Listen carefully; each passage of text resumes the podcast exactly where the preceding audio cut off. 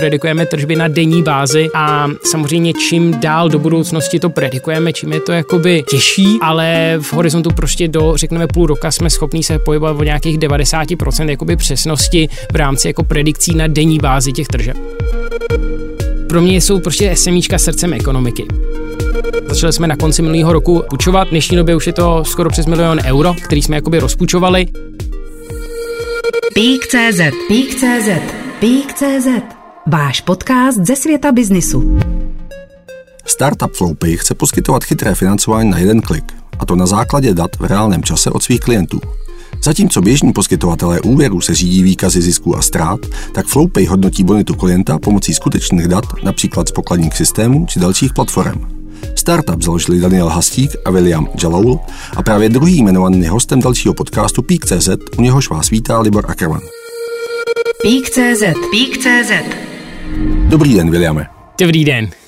Ten popis eh, Flowpay vlastně co dělá, tak je takový obecný. Mohl byste na úvod přiblížit nějak konkrétněji, v čem spočívá ten biznis?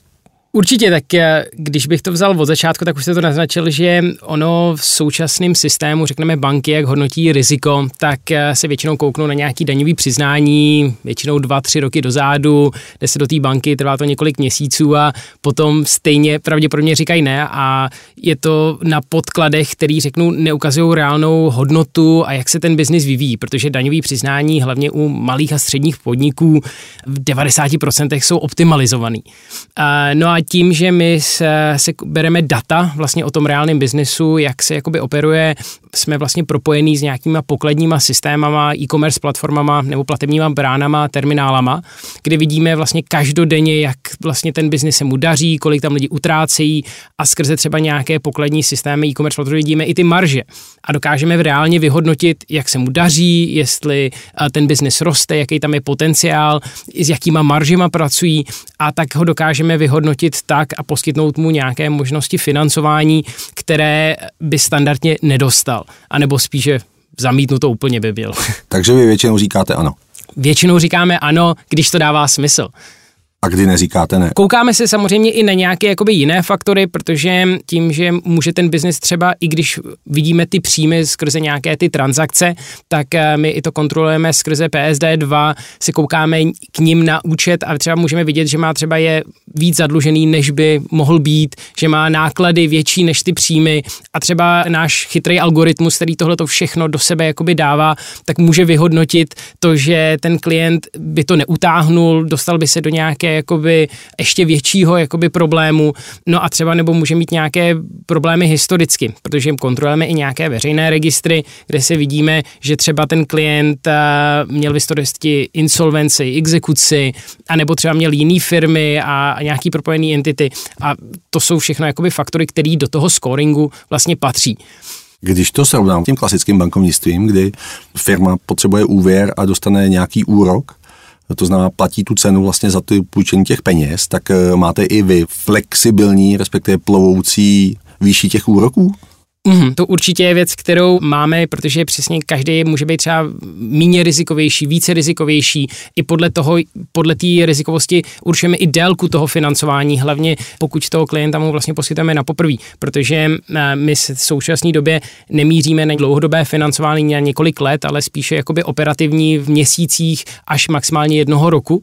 Takže z tady toho hlediska my mu můžeme třeba nastavit nějakou výši sazby, která odpovídá té jeho rizikové skupině a i dle toho i ta délka a ta výše toho financování tím, že ta výše té úrokové sazby je v zásadě konkurenční oproti normálnímu finančnímu trhu? Snažíme se, se, aby jsme se drželi a asi jako levný jako banka nejsme, protože to je velice těžký, když si půjčují od centrální banky, a pře, tak ty, ty sazby se trošičku jinak pohybují, a, ale v dnešní době se nějakou formou držíme od 6% ročně dokážeme nejlevnější až po i vyšší sazby, jako i dvouciferný, pokud to je opravdu rizikový a třeba na krátkou dobu jenom třeba na ten jeden měsíc, tak tam je nějaký uh, v jednotkách procent může být ten poplatek. A když se ohlednu v čase, že ještě loni základní úroková sazba byla kolem 1-2%, zatímco v tuhle chvíli vystoupala výrazně výše, to znamená, projevuje se to vlastně i na reálných komerčních úrokových sazbách, tak zvyšovaly se sazby v kontextu tohohle toho i u vás? U nás ani tolik ne, protože my vlastně pracujeme s penězma trošičku z toho privátního trhu a my už jsme jakoby od začátku, než do, do, dorosteme do nějaký škály, kde budeme mít nějaký institucionální jakoby eh, financování a dokážeme pracovat s těma úrokama, tak eh, jsme měli, eh, ty sazby se relativně držely jakoby stejné. Tudíž spíš naopak my jsme zůstali stejný a, a ty banky zdražily, ale samozřejmě v některých případech musíme to jako vyhodnocovat. Bylo to jako o pár procentních jakoby bodů, ale ne o takový jako obrovských skok, jako to bylo v tom bankovnictví. A jak vlastně ten nástup vás jako Flowpay na trh eh, vnímali firmy? Já bych to říkal, že v celku jako pozitivně, protože přesně se to hýbe tím směrem, že konečně už je tady někdo jiný, s kým se koukne na ten biznis, jak doopravdy je, protože oni vědějí, že prostě jim to dává smysl, ale prostě, jak říkám, ty optimalizace nebo to neukazuje, nevykazuje ty reální hodnoty, tak uh, bylo to nadšení. A je to, ukazuje to i na tom západě, kde prostě více tady těch jakoby alternativních, dá se říct, společností mimo ten bankovní svět se objevují, aby dokázali těm biznisům, těm malým a středním podnikům pomáhat prostě v tom růstu a té expanzi, kde ty banky jsou prostě zkostrbatělý pomalý a většinou to ani není jejich vina, jakoby je to častokrát vina třeba i centrální banky, která tam má určitý regulace, která prostě omezuje, jakou formou oni jsou schopní hodnotit to riziko. Uh-huh. A tohle to se asi v nějakém krátkodobém horizontu určitě nez, nezmění a proto jsme tady a je ta možnost, ta díra na trhu pro firmy, jako jsme my.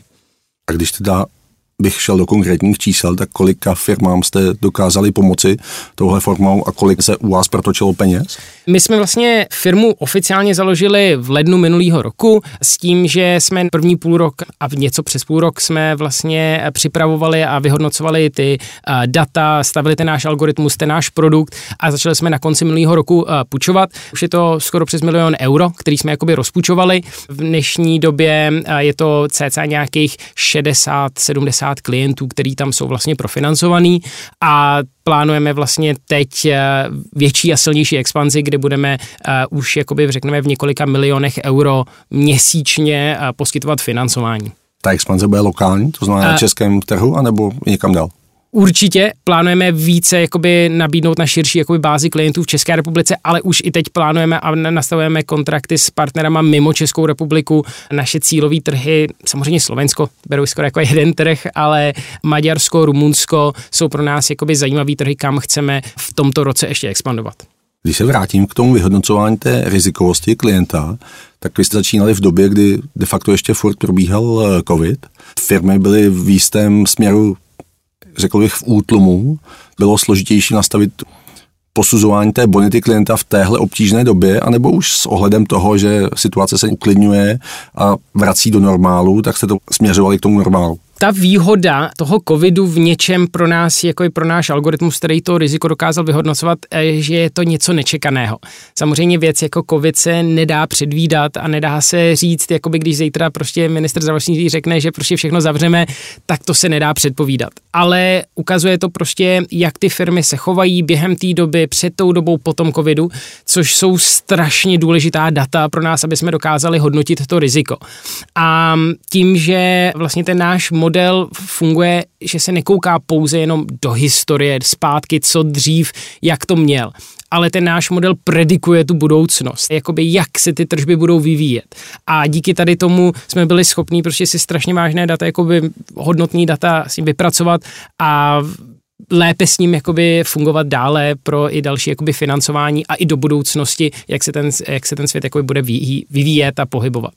To znamená, že ten vyhodnocovací model se mění v závislosti na tom aktuálním dění, co se děje nejen jakoby ve firmách, ale v zásadě i na tom okolí těch firm, které, které v tom biznise fungují? Přesně tak. Vyvíjí prostě celkově, se kouká prostě na všechno i v rámci nějakých veřejných dění, plus eh, jak se ten celkový trh pohybuje, takže jestli to je prostě v e-commerce, tak když prostě covid zase to vyskočilo nahoru, jestli v gastru, tak to šlo dolů. A prostě ten celkový a v těch ty lokality, takže a všechno tady to dokáže zakomponovávat.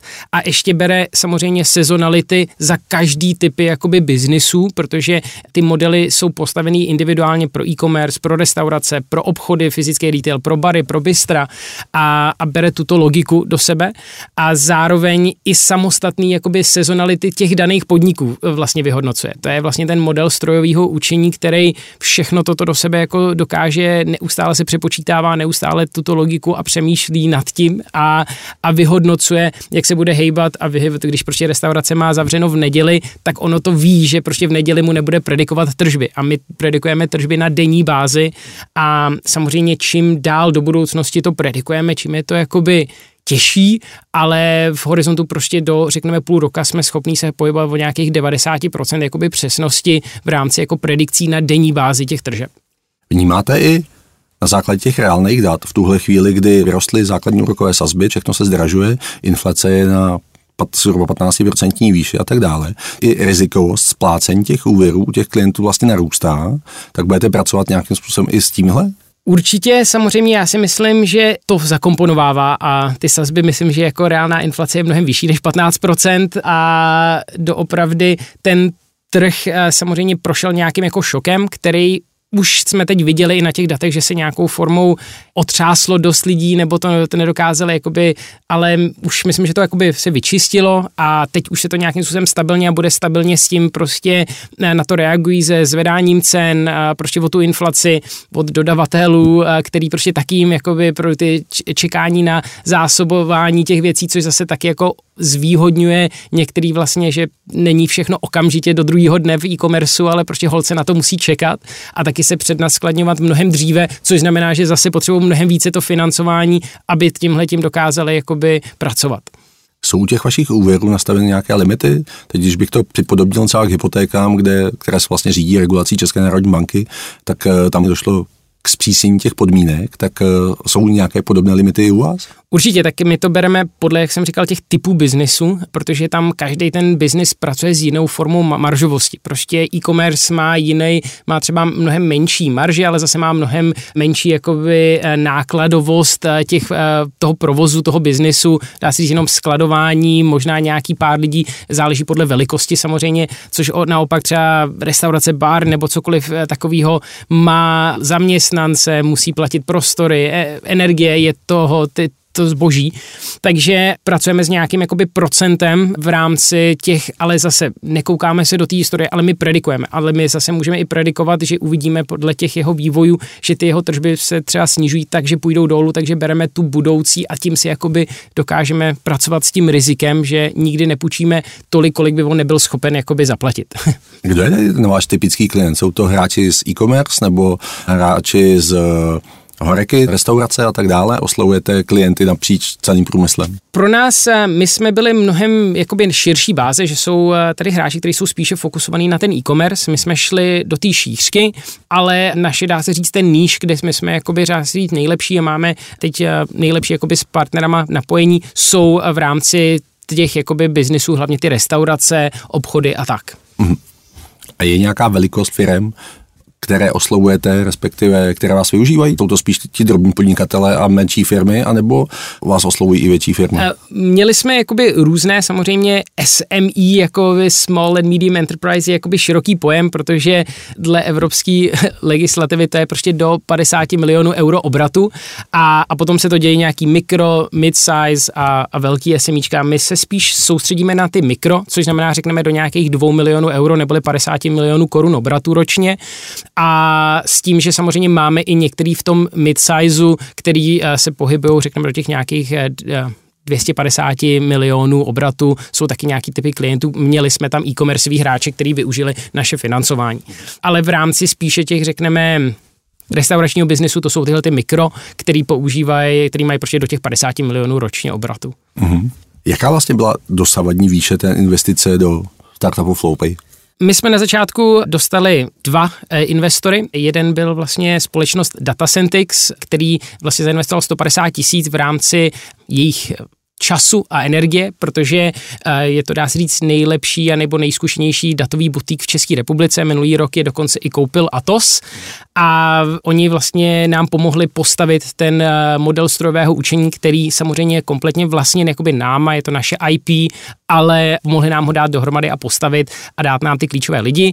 A potom jsme dostali jakoby finanční investici od skupiny Patero, což jsou strašně fajn kluci, kteří založili Logio, velkou logistickou firmu tady v Čechách a na základě nějakých vydělaných peněz založili svůj vlastní investiční fond Angelovský, který takhle investuje do různých startupů. Už historicky měli eh, i zajímavý ve Stories, kde potom exitovali a teď Inventoro a nás. Pík.cz Pík.cz Jste vlastně zmiňoval, že i ta konkurence na tom fintechovém trhu i podobných společností, jako jste vy, poskytovatelů úvěru, je docela velká. Tak eh, jaká je v Česku a případně, když to přeneseme do Evropy? Tak eh, furt řeknu, na tom západě je ta historie, ta tradice nějakých alternativních landing platform mnohem širší a větší, tak tam prostě to jde i k té tradici toho podnikání, kde nebyla ta pauza, jako jsme měli tady a z tady toho hlediska jsme museli, dá říct, znova to postavit eh, po 89. A teprve teď se začaly, bylo jako tady x takových, řekneme, nebankové, který, řeknu, častokrát ani ne moc úplně eticky půjčovali těm společnostem. No a teď jich je, se objevují prostě i technologické společnosti, jako je Lemonero, Honza Leštůvka, strašně fajn člověk, ale prostě v tom našem biznesu je to takový, ale vždycky bude větší poptávka, než je nabídka. A ten trh je tak dostatečně velký a každý máme jiný fokus a jiný trošičku níž a hlavně tím, že třeba v České republice Lemonero je více fokusovaný a čistě na ten e-commerce, což my i prostě na ten fyzický retail a restaurace, tak dokážeme nějakým způsobem eh, se tady jakoby dohromady jako spolupracovat. Plus jsou v, eh, v Irsku eh, byl založený Wayflyer, který dostal valuaci 1,6 miliardy dolarů nebo euro. Minulý rok strašně se jim to daří, ale taky oni prostě pojedou, i ten jejich cíl prostě není tady jako centrální a prostě východní Evropa, protože pro ně je ten západ prostě tak dostatečně velký, že se spíše fokusují tam. V Německu třeba existuje společnost Banksware, velice taky zajímavá, jsou velice podobný, napojují se prostě embedovaně do různých platform, ale zase nemají vlastní, dá se říct, balance sheet, spolupracují s bankou a vlastně jsou pouze jenom scoringová společnost, která potom ty reální financování poskytuje uh, Volksbank, Volksbank Raiffeisenbank v Německu. A taky uh, dostali minulý rok asi 11 milionů euro investici a protože je po firmách, jako jsme my, obrovský hlad a, a začíná se to takhle rozšiřovat.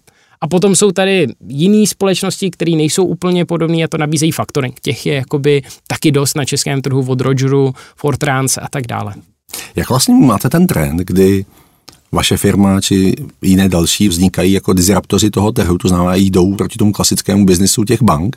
Nicméně ten trend potom směřuje k tomu, že spousta, minimálně se spoustou bank potom začnou spolupracovat, u některých i dokonce ty banky spolknou, tak eh, je tohle to v zásadě běžné? Je i není. Ehm, je to běžnější, bych řekl, tady na tom východě, než na tom západě, protože, řeknu, ten venture kapitálový trh, anebo dá se říct ty možnosti tady dlouholetě nebyly tak velké a byla to jedna jako z jediných řešení, jak vlastně si zajistit cash flow, mít tu pravidelnost. Ale zrovna ta Česká republika hlavně za posledních teď pár let, hlavně řeknu od covidu se to extrémně s tím protrhl pytel a venture kapitál je hodně velký téma a je tady dost kapitálu, aby se firmy, jako jsme my, dokázaly rozvíjet, aniž by potřebovaly ty finance té banky. Asi strategicky dlouhodobě nějaká spolupráce s bankou je dobrá, protože oni chtějí ty SMíčka, oni neumějí hodnotit to riziko a využívat eh, nějakou možnost spolupráce v rámci credit line anebo těch riskových modelů dává smysl, ale potom je samozřejmě ta otázka, jestli to je ten správný krok nebo ne a jak, mo, a jak moc brzo pustit tu banku jakoby dovnitř do toho biznesu, protože Samozřejmě potom se člověk stane korporátu, jsou tam nějaké omezené, jsou tam eh, limitace, který a ta vize samozřejmě většinou těch bank je, hledají produkty, které budou v rámci toho portfolia a nekoukají se na to, že budou tvořit a dobíjet tady, třeba říct, celou Evropu neboli svět, což většinou ty startupisti jsou velký vizionáři. a vize vás jako zakladatele Flowpay, kdybyste byli ochotní pustit k sobě banku? Tak moje osobní vize, když by jsem se k tomu ještě, proč to Flowpay, tak pro mě jsou prostě SMIčka srdcem ekonomiky. Já jsem eh, dlouho letě dělal ve financích, eh, scházel jsem se strašně moc těma malýma podnikama, který tady eh, vlastně řešili nějaké formy financování a ty procesy, prostě mě vždycky to frustrovalo, na mě přesně, když jsem to viděl, ten biznes, to funguje, proč jim to ne, nezajistíte, oni jenom potřebují rozšířit. A chtěl bych prostě tady umožnit prostě takový vrátit i tu důvěru zpátky těm malým a středním podnikům, protože byla tady ztracená v té jakoby uh, východní Evropě, trošku se na ty podnikatele kouká skrze prsty, a, ale prostě tvoří prostě velice, protože ty socioekonomické podmínky zvedají, pušou tu ekonomiku dopředu, byl ten uh, drive, tak uh, chci jim prostě vytvořit nějaké možnosti, aby se dokázali konkurovat i těm tady těm velkým hráčům, který teď jsou jako na trhu Vys, Alzy, Amazony a tak dále, aby i ty malí a střední podnikatelé to mohli jim konkurovat, aby měli dostatečný cashflow, protože pro ty velký hráče získat financování je vlastně jednoduchý. Tam se to pomalu, ten scoring funguje úplně, úplně jinak. a, ale v těch menších částkách a pro ty malý hráče tam extrémně si jakoby na ně koukají a řeší prostě někdy, myslím si, úplně zbytečnosti. A když byste to srovnal vlastně to český prostředí, to lokální s evropským, tak eh, tam v zásadě jako to takhle funguje naprosto běžně, zatímco my v tomhle furt doháníme ten dluh minulosti? Určitě, určitě. Tam prostě získat jako od jakoby i státních programů pro startupy. Já jsem byl nedávno v Berlíně a tam normálně, když je startup, tak může si bez problému zažádat o grant od, eh, od státu, který jsou tam i dvě nějaké varianty. Jedna, když je spolupracuje třeba s vysokou školou, kde dostanou až k šesti jako zakladatelům společnosti 2000 euro za zakladatele, prostě jakoby příspěvek, aby drivovali, pušovali ten rozvoj té ekonomiky. Potom jsou tam různé i banky dávají eh, financování pro startupy, úplně nový, prostě bez problémů, třeba i pár desítek tisíc euro, protože startup s nějakým biznesovým nápadem, jsou mnohem jakoby flexibilnější a dokážou prostě jim dávat tyto možnosti. A potom samozřejmě alternativních společností, které tam už mají jako dlouholetou historii, třeba nejsou to fintechy, jsou to prostě čistě jako rizí, ale mají za etických podmínek a dokážou se domluvit a je tam prostě větší chuť k tomu investovat i do nějakých rizikovějších jakoby asetů, jako jsou startupy, protože třeba jim chtějí podpořit a věří v tu ekonomiku, že se to prostě otočí. A proč tohle podle vás u nás nefunguje? Je to ta velká to myšlení, je to jako ten velký paus, který tady byl, tak to myšlení prostě i v dnešní době, když si to trošičku transferujeme do těch velkých bank, centrálních bank, ty lidi, dá se říct, v té pozici té moci neboli těch vyšších manažerských pozicích, to jsou lidi, kteří vyrostli v době, kdy prostě volný trh jakoby neexistoval a i když eh, samozřejmě je tam hodně schopných lidí, kteří potom v 90. letech studovali, viděli ten svět a teď to sem vracejí, tak furt se to ještě tolik jakoby nezměnilo a ještě je to, dá se říct, řeknu někde v těch kostech toho systému a ten society tady v té střední a východní Evropě to tak je. Dá se říct, že by tu funkci toho hybatele nějakým způsobem suploval vlastně venture capital v tuhle chvíli?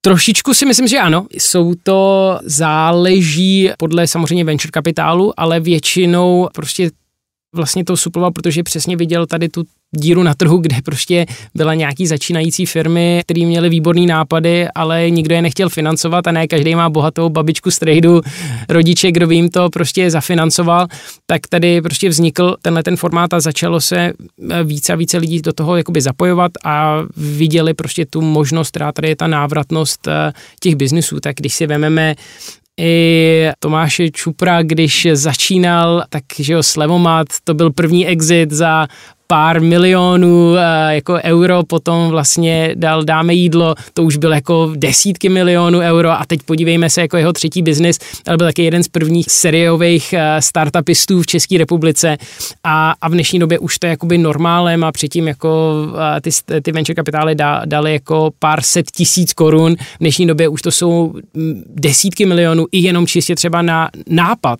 protože oni vědí, že tady je prostě ten potenciál a, a ty lidi a ta generace prostě tady je schopná, nějaký jsou hybatelé, ale potřebují eh, k tomu ten prostor a ty finance, aby mohli jako ukázat a konkurovat i tomu, dá se říct, eh, celosvětovému trhu. Není to i tím, že na tom trhu startupovém došlo k určitému generačnímu posunu, že spousta manažerů, kteří si vybudovali nějakou pozici, vydělali x peněz, tak je nechtějí jenom mít někde pod polštářem, ale v zásadě věří tomu, že je mohou investovat dál. Na trhu přibývá postupně peněz od těchto těch lidí a za B tím, že už máme více jak 30 let od revoluce, i to mentální myšlení těch lidí se nějakým způsobem posunulo?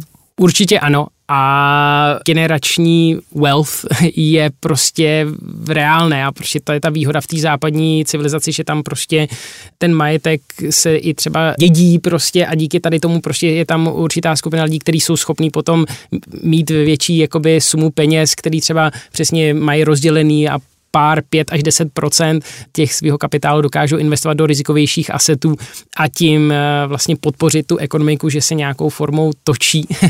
a to samozřejmě tady nebylo a teď už jakoby je, protože co se samozřejmě věřím tomu, že Češi jsou velice schopní a ambiciozní a ukazují to furt a furt, eh, že patříme více spíš na ten západ než na ten východ a díky tady tomu eh, jsme schopní prostě investovat prostě do těch nových biznisů a, a rozšiřovat a, ty možnosti a tu naší jakoby výhodu. Na druhou stranu já často slíkávám, když se bavím eh, s různýma firmama i podnikateli, takže vlastně Čechům k tomu dotažení té západní úrovně chybí to, že se neumí prodat. Umí se Flowpay prodat? Určitě to chybí Čechům. Já jsem měl takovou výhodu, já jsem na půl Čech. Maminka Češka, táta je z Libanonu, ale vlastně jsem rozený tady. Celý život tady žiju a chodil jsem ještě mě výhodu na anglickou školu a trošku jsem měl to myšlení nastavený jinak a tam vždycky jsem v tomhle to měl trošičku jakoby výhodu, že jsem se uměl prodat a věděl jsem tu důležitost uh, toho, um, dá se říct, stylu. Samozřejmě jsou tady zase další výhody, které ty západní, nebo když to budeme porovnat třeba s americkými, tak eh, podnikatelema, který oni zase nemají, že se nikdy se až moc umějí přeprodat, hmm. že nemají žádný jako skromnost a, a a trošku takový jako nadhled na některýma věcma a jsou hodně egocentrický, což zase klidná česká nátura je dobrá a je takový, říkám, že mám výhody z obou dvou světů a snažím se jakoby propojovat a i tak se chovat, ale zároveň i to využívat v rámci toho biznesu. Mm. Protože i v některých věcích, kde v Americe se jde přes mrtvoly, tak pro mě prostě není fér a já strašně věřím v etiku a hlavně ve spolupráci a že dohromady prostě jak jsem zmiňoval, jak Honza Laštůvka, Lemonero, prostě jsme oba dva, ano, teoreticky konkurenti, ale to, jak říkám, ten trh je tak velký a měli bychom si všichni pomáhat a hlavně, že jsme český startupy, který mají ambice celosvětový, tak dokážeme společně ukázat, že to tady jde stavět a i těm dalším novým nový generace a těm mladým, který chtějí teď třeba zakládat ty, ty biznesy, tak jim v tom jakoby pomáhat. Mění se i to vnímání vlastně ve světě, že najednou se tady objevuje x startupů z České kotliny, kteří se dokážou prosadit, ať už eh, když začnou jako u těch eh, velkých firm typu Avastu, kteří se vlastně už dokázali nějakým způsobem prosadit eh, na tom fakt globálním trhu. Nedávno, dejme tomu, byť nejde o startup, ale česká zbrojovka fúzovala vlastně s americkým Coltem, tak mění se i tenhle ten pohled na tu českou kotlinu? Určitě, jakoby víc a víc, když se bavím s lidma třeba z té Ameriky nebo prostě z Británie, tak samozřejmě, tak tady to je blízko, ale v té Americe to začínají trošku vnímat. Ještě furt to není v takovém jako širokém podvědomí, furt se tam samozřejmě sejde člověk s tím, že furt říká Československo, ale, ale už ne tolik, jak to bývalo dřív. Já si pamatuju, když tam byl před 20 lety, tak to bylo všude. V dnešní době už je, se to jako velice málokrát děje, pokud samozřejmě člověk nejede do nějakých uh, rural hmm.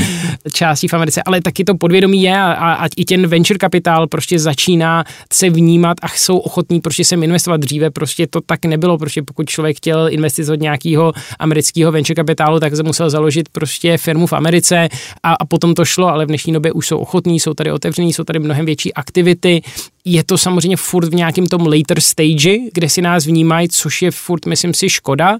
A že ten early stage uh, tady furt dělají pouze jenom, jako řekneme, spíše lokální jakoby venture kapitálový fondy, což furt má svůj, jak říkám, tu nevýhodu, protože tam, protože samozřejmě český trh většinou je malý a aby kdyby chtěl prostě opravdu dělat něco velkého, tak musí myslet na celou Evropu. A prostě ty český jako venture kapitálové fondy očekávají strašně moc procent za strašně málo peněz, což je bohužel to tak je, protože tady v, řeknu v Čechách, když člověk má nápad, dostal by na to půl milionu euro, tak eh, v Americe na to dostane 2 až 3 miliony euro. Takže i v tom jakoby early stage. Přičemž ten výhled té návratnosti je, je v zásadě podobný, ale tam jsou prostě více otevření k tomu poskytnout ty peníze. Je to tak, no a berou to spíš se na to fakt koukají, což se taky někdy stává tady furt, to je takový to starý myšlení, že uh, radši budu mít uh, 1% ze miliardy než 50% uh, z 10 milionů. Takže uh, oni prostě z tady toho uh, hlediska se prostě na to nějakou formou koukají a chtějí nějakou, že pušou tu a věří, i v ty foundry a, a ta, ta důležitost, proč musí držet větší jakoby procento té equity, což tady někdy ty nátlaky je strašně krátko jako zraký, že hmm. tu návratnost dřív jak sedm let se stejně na ní nekoukají v tom venture kapitálu, tady pomalu, když jako čtyři roky ta investice není zpět, tak uh, už je problém. Hmm. Říká propagátor nového myšlení a spoluzakladatel startupu Flowpay William Jallow. Díky za váš čas. Díky. Pík.cz Pík.cz Poslouchali jste váš podcast ze světa biznisu.